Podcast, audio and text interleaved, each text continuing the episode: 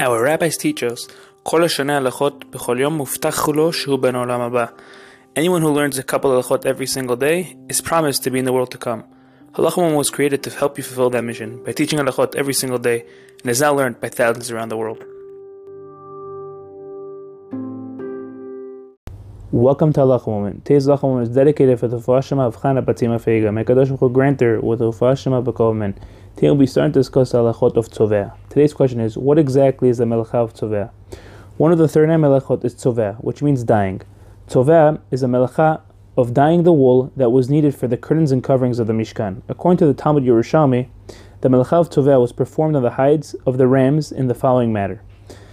The bodies of the animals were hit with reeds and bruised in order to cause the skin to redden. The, this redness that resulted on the skin had a su- sufficient dyeing effect required for its use in the Mishkan. However, according to most Rishonim, the wool was simply soaked in a dye solution in order to color it. The Av Melacha, the main category of Melacha, of Tzoveah, is accomplished when dyeing the amount of material that can be used for a string that is four tefachim long, and the dyeing must be permanent. Similarly, any surface or substance that is ordinarily colored, dyed, or painted for some purpose is subjected to the melacha of tzoveah.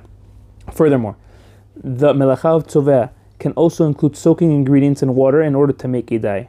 In the next couple of days, we will Bezrat Hashem be discussing different halachot regarding tzoveah. For example, putting on makeup on Shabbat and other items like that. Have a great day. If you enjoyed this halacha moment and would like to help us spread Torah to thousands throughout the world, please consider dedicating a future halacha moment by visiting halachamoment.com forward slash donate or by WhatsApping 305 707 7259.